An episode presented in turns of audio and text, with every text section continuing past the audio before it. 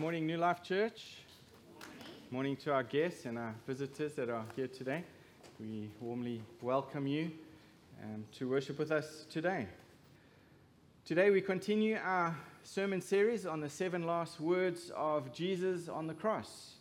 Uh, we have now come to our fifth um, sermon in this sermon series. And the fifth phrase that we're going to look at today is the shortest of all the phrases, and one word in the Greek, and it's two words in English I thirst. So, Matthew did not record this statement, the book of Matthew, it's not there.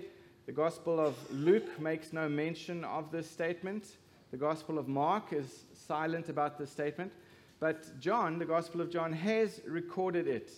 And what is so interesting to me about this is that John spent more time than any other gospel writer proclaiming the deity of Jesus.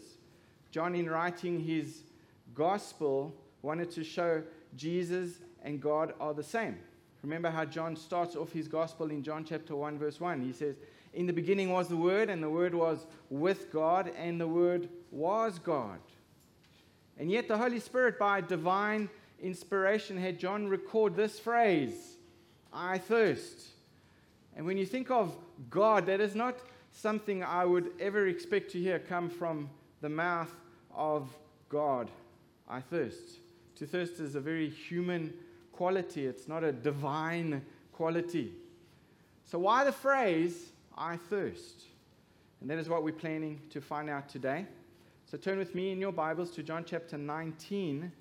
Uh, today we're going to read from verse 23 to verse 29. Please stand with me as we read these verses out of respect to God's word. John chapter 19, starting in verse 23. When the soldiers had crucified Jesus, they took his garments and divided them into four parts, one part for each soldier, also his tunic.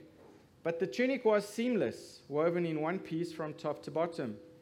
So they said to one another, Let us not tear it, but cast lots for it to see whose it shall be.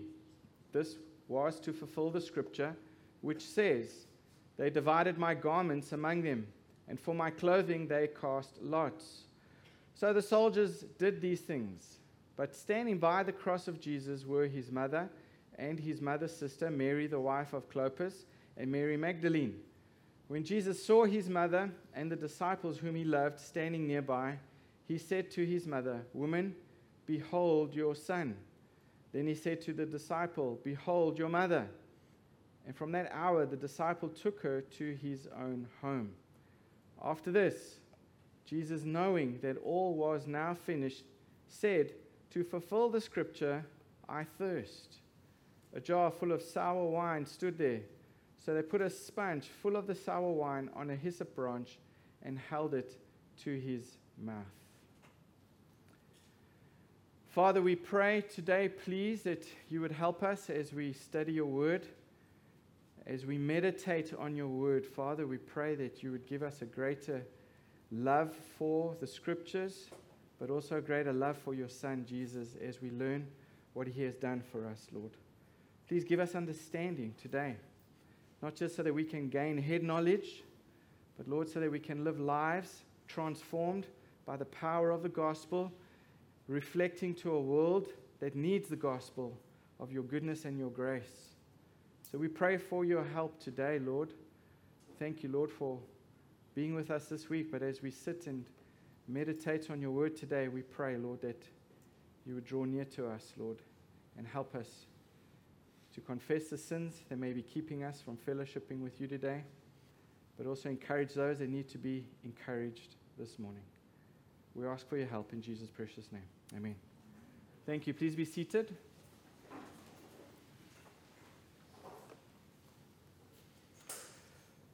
So, many of you know recently I went into hospital for surgery. I had to fast for a, few, for a day before and, and when I woke up after the surgery, I was connected to an IV that was dripping fluids into my body. And then for two weeks after the surgery, I wasn't allowed to eat anything solid. I was only allowed liquids. And I asked the doctor, I said, How can I go without eating for so long? That was my big concern.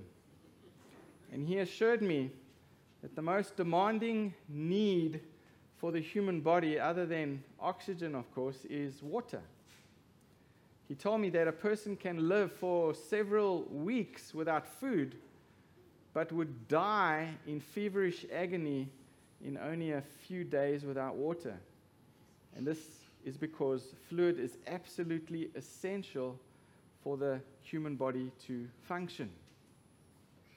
Now, of all the incredible pains that come with crucifixion, I think thirst was by far the most agonizing. As the victims hung there in the tropical sun, their mouths and their throats cried out for water, and their lips cracked and bled, and their eyes became glazed, and their tongues swelled in their mouths, and probably saliva hung like drying glue in their throats, and their thirst was horrible. And remember, in Jesus' case, his thirst had been compounded. It had been a long time since he had last tasted liquid, perhaps as many as 18 hours when the night before he had shared the Passover with his disciples. And during that time, he had endured unspeakable suffering and trials. And the Bible tells us that in the Garden of Gethsemane, his, his agony had caused him to sweat blood, which of course would have taken precious fluids from his body. And then for long, fatiguing hours, he had been forced to stand on his feet as all through the night and morning he was led to be interrogated by Ananias, then to stand trial before Caiaphas, then before Pilate, and then Herod, and then back again to Pilate. And after that, Jesus had been cruelly beaten by the Roman soldiers. A crown of thorns had been thrust on his head, and then with blood running down his face and his lacerated back, fluids literally pouring from his body, he was, he was forced to carry this heavy wooden crossbeam under the, the burning heat of the sun. And it's no wonder that on the way to Golgotha, Jesus fell under the the load, exhausted. And then for six agonizing hours, our Lord hung on that cruel Roman cross as the wounds in his hands and feet and back and head continue to bleed drop by drop, increasing his dehydration such that his throat must have felt like it was, was literally on fire. Well, it's understandable then that Jesus uttered these words, isn't it? I thirst. I mean, how could he not thirst after going through all that he had gone through? John says that in response to Jesus' statement, someone, perhaps one of the soldiers, took a sponge and soaked it in a jar of sour wine and put it on a stick and lifted it to Jesus' lips. Now, as I said, this fifth saying is packed with truth, but this morning I want to point out just three important truths, three important facts that Jesus conveyed with this short sentence. And the first one is Jesus is saying, I am who I say I am. My first point this morning is Jesus knew. Jesus knew. Specifically, what I'm referring to is he knew he was the long awaited Messiah of God. Look back to the words prior to this fifth statement from the cross, and you'll see what I mean in verse 28. Jesus, knowing that all things had already been accomplished, and so that so that the scripture would be fulfilled, said, I thirst. Jesus, knowing. Now, the word we translate as knowing does not mean to know by experience or to come to know by by um, some research or some study. It means to know intuitively, to have the facts already logged within one's memory, and then to be able to call them instantly to, to mind. So, this text is saying that, that Jesus instantly, intuitively, he knew something. What was it that he knew? Well, the scriptures tell us he knew that all the Old Testament prophecies up until that point had been fulfilled. Everything that was supposed to happen had happened. Everything had been accomplished. Everything except for one thing. And that was his expression of thirst. Now, this was a lot to know because there was 332 Old Testament prophecies that describe the Messiah. And in his life and death, Jesus had fulfilled all of these prophecies.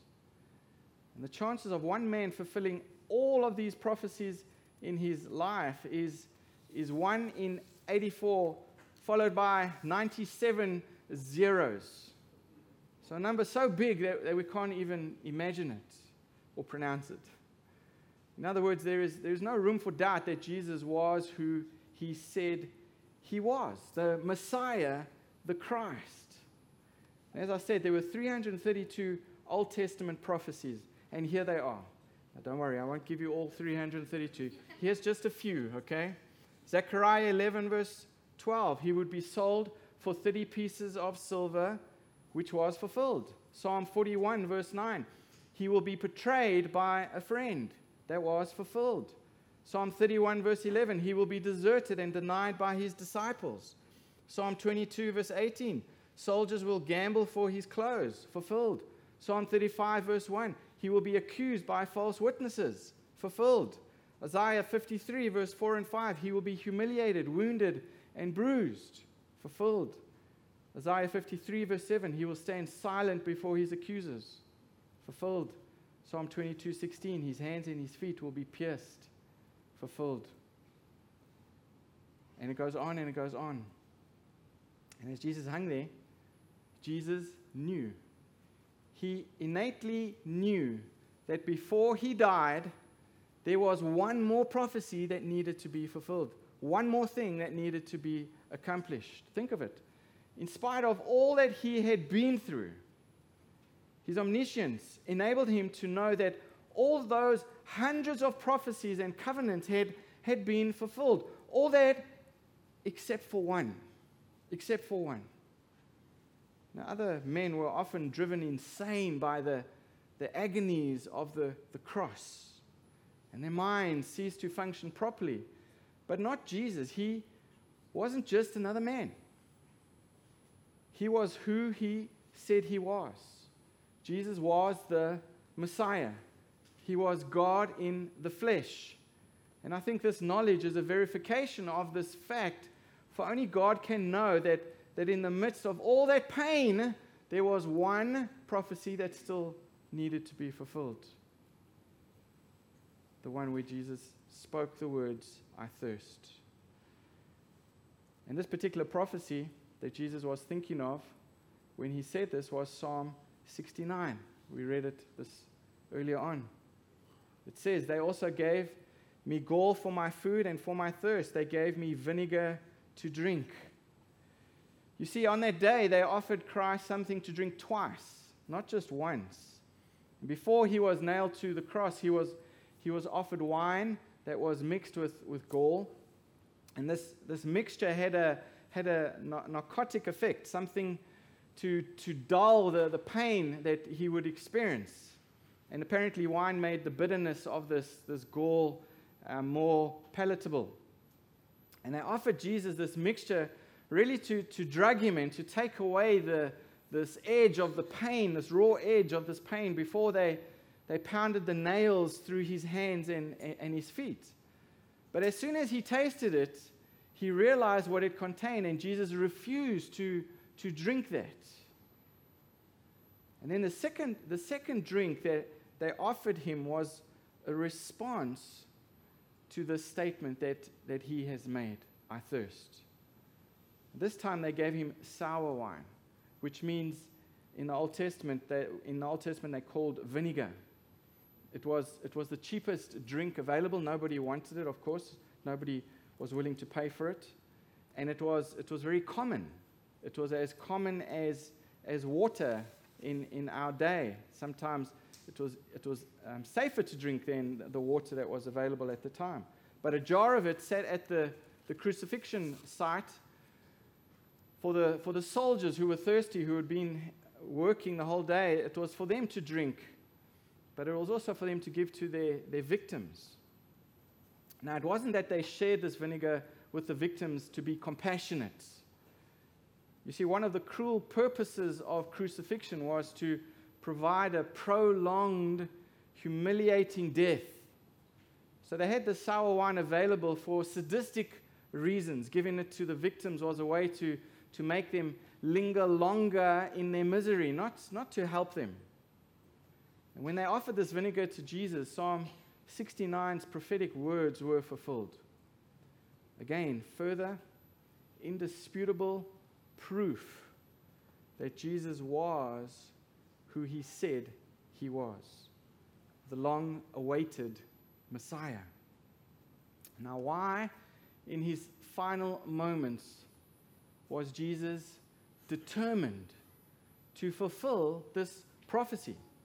And for that matter, why did God go to the trouble of putting in the Bible this prophecy? Well, I think it's because he knew that we would doubt.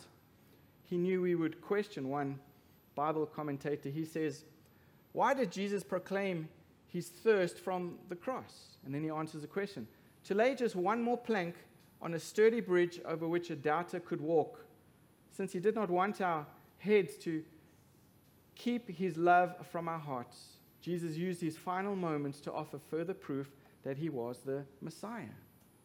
Jesus did not say, I am thirsty to to quench his, his physical thirst. He cried out so that the scripture might be fulfilled, as the scriptures tell us right here in our passage. So that all the promises down through the centuries would be kept.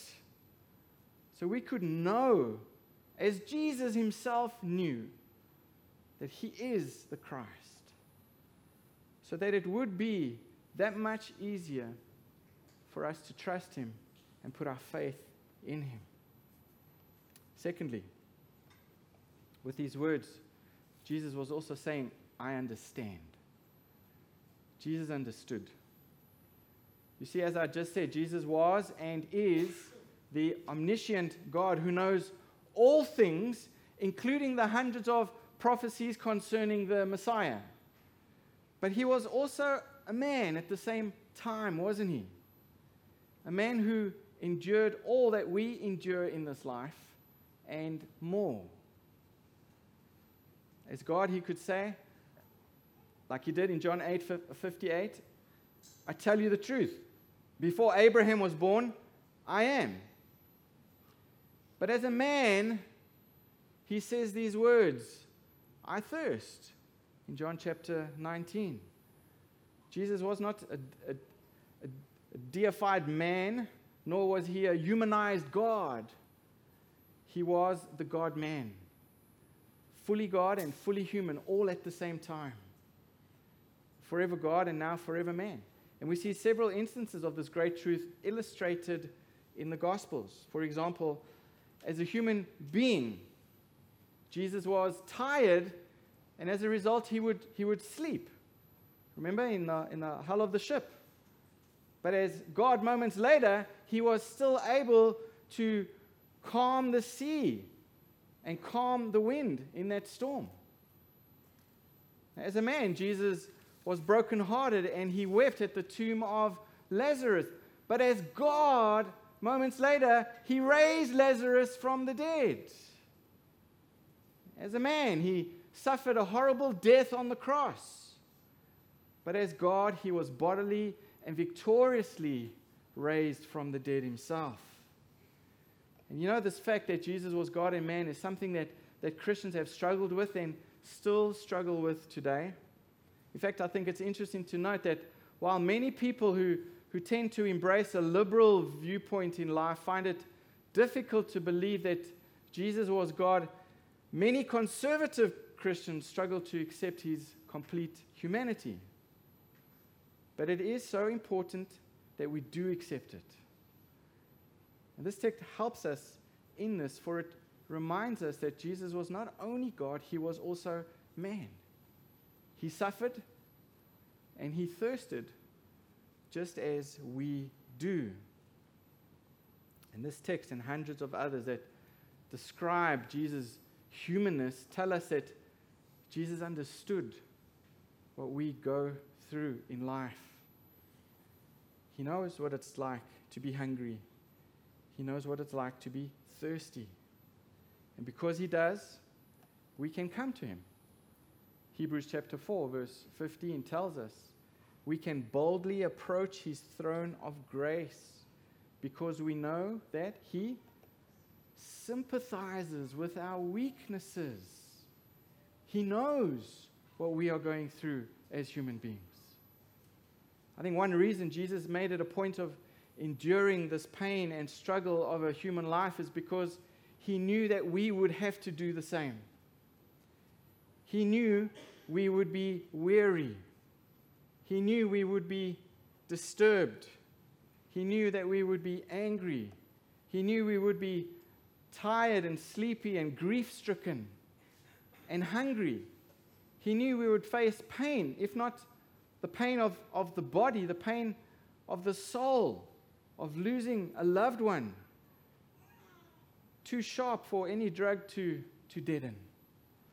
Which is why he turned down that, that gall wine. He also knew that you and I would face thirst if not a thirst for water, at least a thirst for truth. And the truth we glean from the image of a thirsty Christ is this Jesus understands, He knows.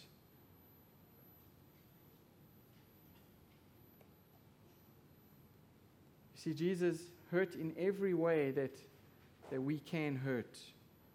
He hurt even more. He pioneered our salvation through the same world that, that you and I face daily.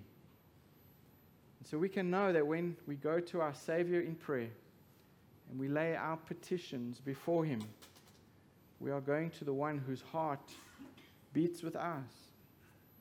Now, think about it for a moment.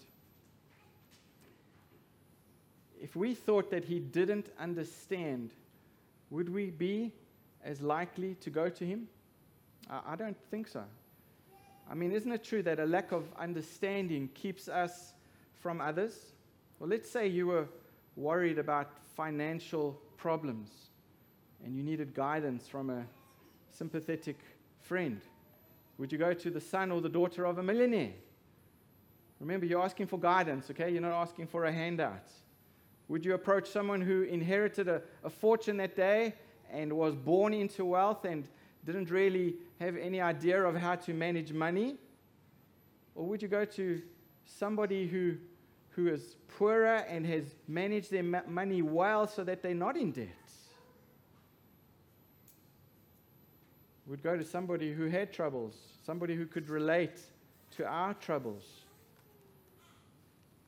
No matter what discouragement that we face, we need to understand that Jesus has been there. He knows what it's like. He can relate to how you are feeling. And if his life on earth doesn't convince you, then his death on the cross should convince you. I mean, if you are ever in physical pain, then remember his burning thirst that day. If you've ever feel put down, if your, your dignity is assaulted in any way, then remember what Jesus went through on that cross. Remember, Jesus was crucified, humiliated. And have you ever felt alone in the darkness of life? Jesus experienced all of that on the cross when he was forsaken by the Father on the darkest day of all time. This fifth statement reminds us then that Jesus understands what you and I are going through. And because He does, He doesn't patronize us, or He doesn't look down at us, or He doesn't scoff at our needs. As the Bible says, when we go to Him for help, He generously responds to all without finding fault. We see that in James chapter 1, verse 5. With those three words, With those two words, Jesus was telling us an amazing, comforting fact. I understand. I'm God in the flesh. I know what you are going through. Third lesson that we learn from these words. I think a truth that Jesus was reminding us in the statement is that God's will must always come first. God's will must always come first. Now, I make this conclusion because of when Jesus uttered his fifth statement. Look at verse 28. It tells us after this. After this. Well, after what?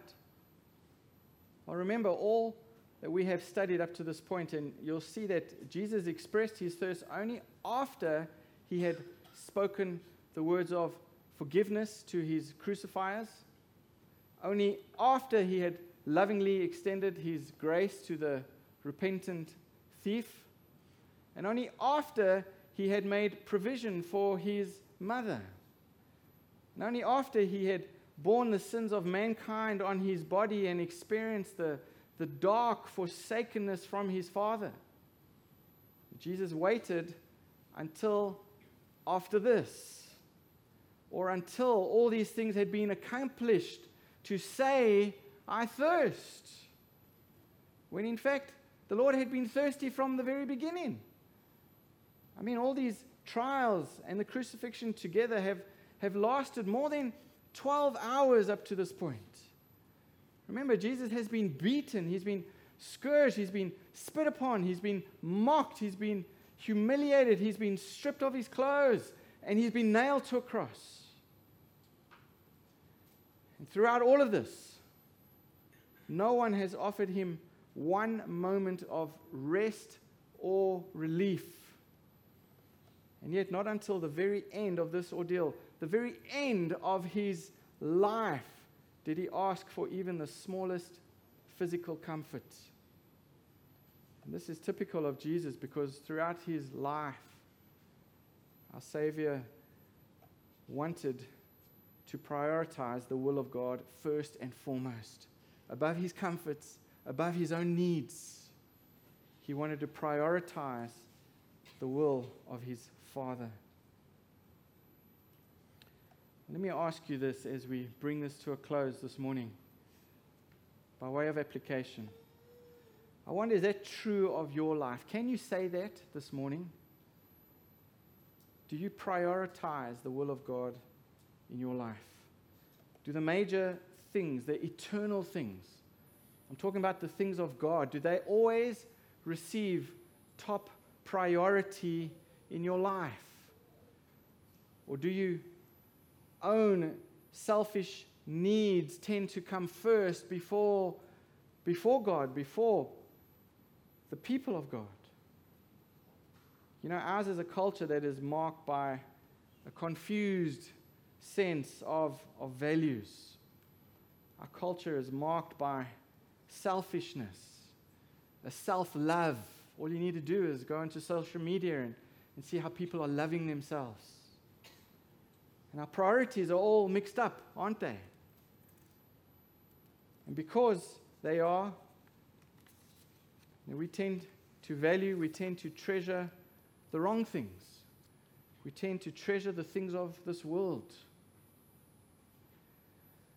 William Temple, the late Archbishop of Canterbury, he, he understood this even so many years ago, and he responded by comparing our world to a store window in which some mischievous person had crept into the window during the night and he had switched the, the price tags. So the cheap things would have the high prices on, and the, the really precious things had, had low prices on.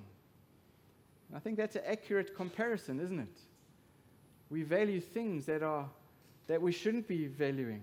We spend most of our time and our money on relatively unimportant things, things that don't last.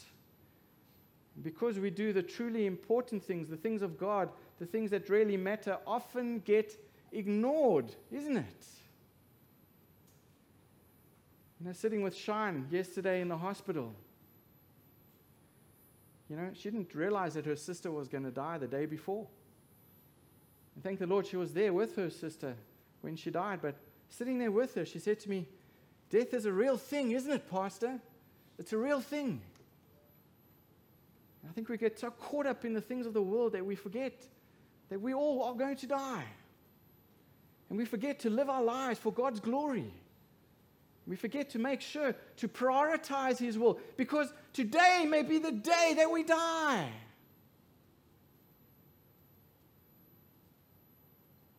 Think in this fifth cry from the cross, Jesus challenged us not to get caught up with the things that are not important.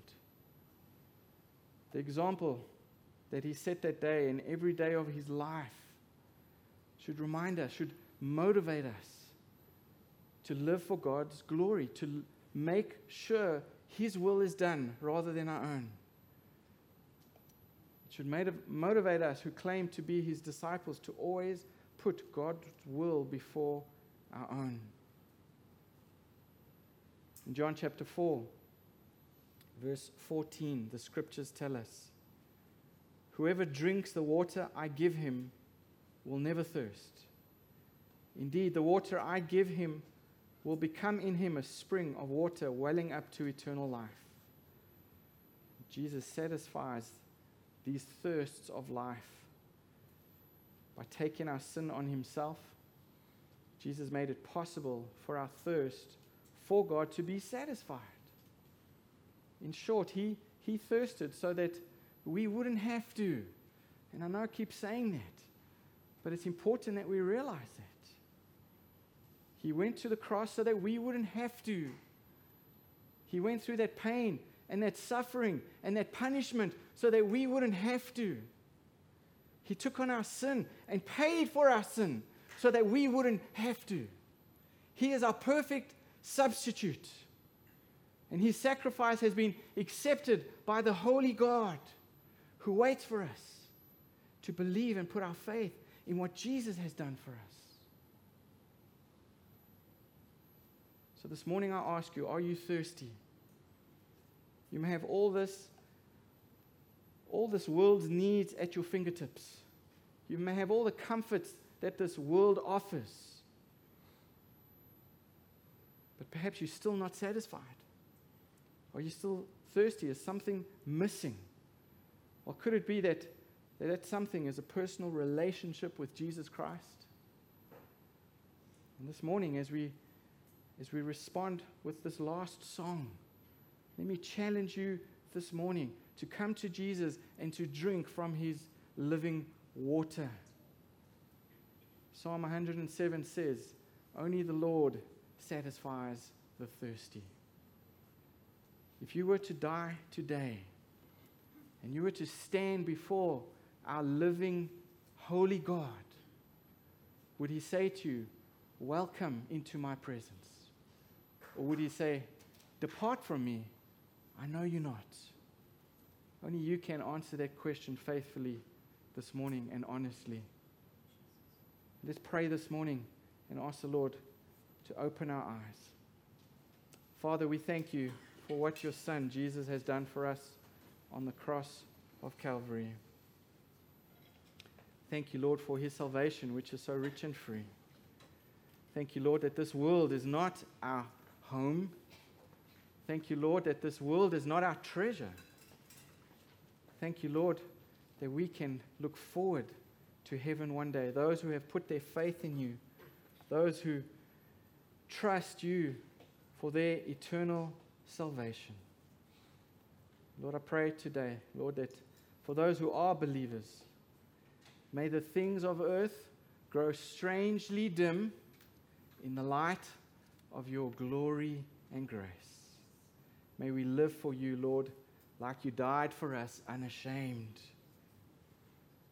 But Lord, for those who are not sure, for those who do not know if they were to die today, whether they would go to heaven or hell, I pray, Lord, that you would open their eyes and open their hearts to the truth of the gospel this morning, that they would call upon the name of the Lord Jesus Christ, repent of their sins, and by faith receive this gift of life. That you promise all who do. For your glory, Lord, we pray, and for our joy, we ask. In Jesus' name.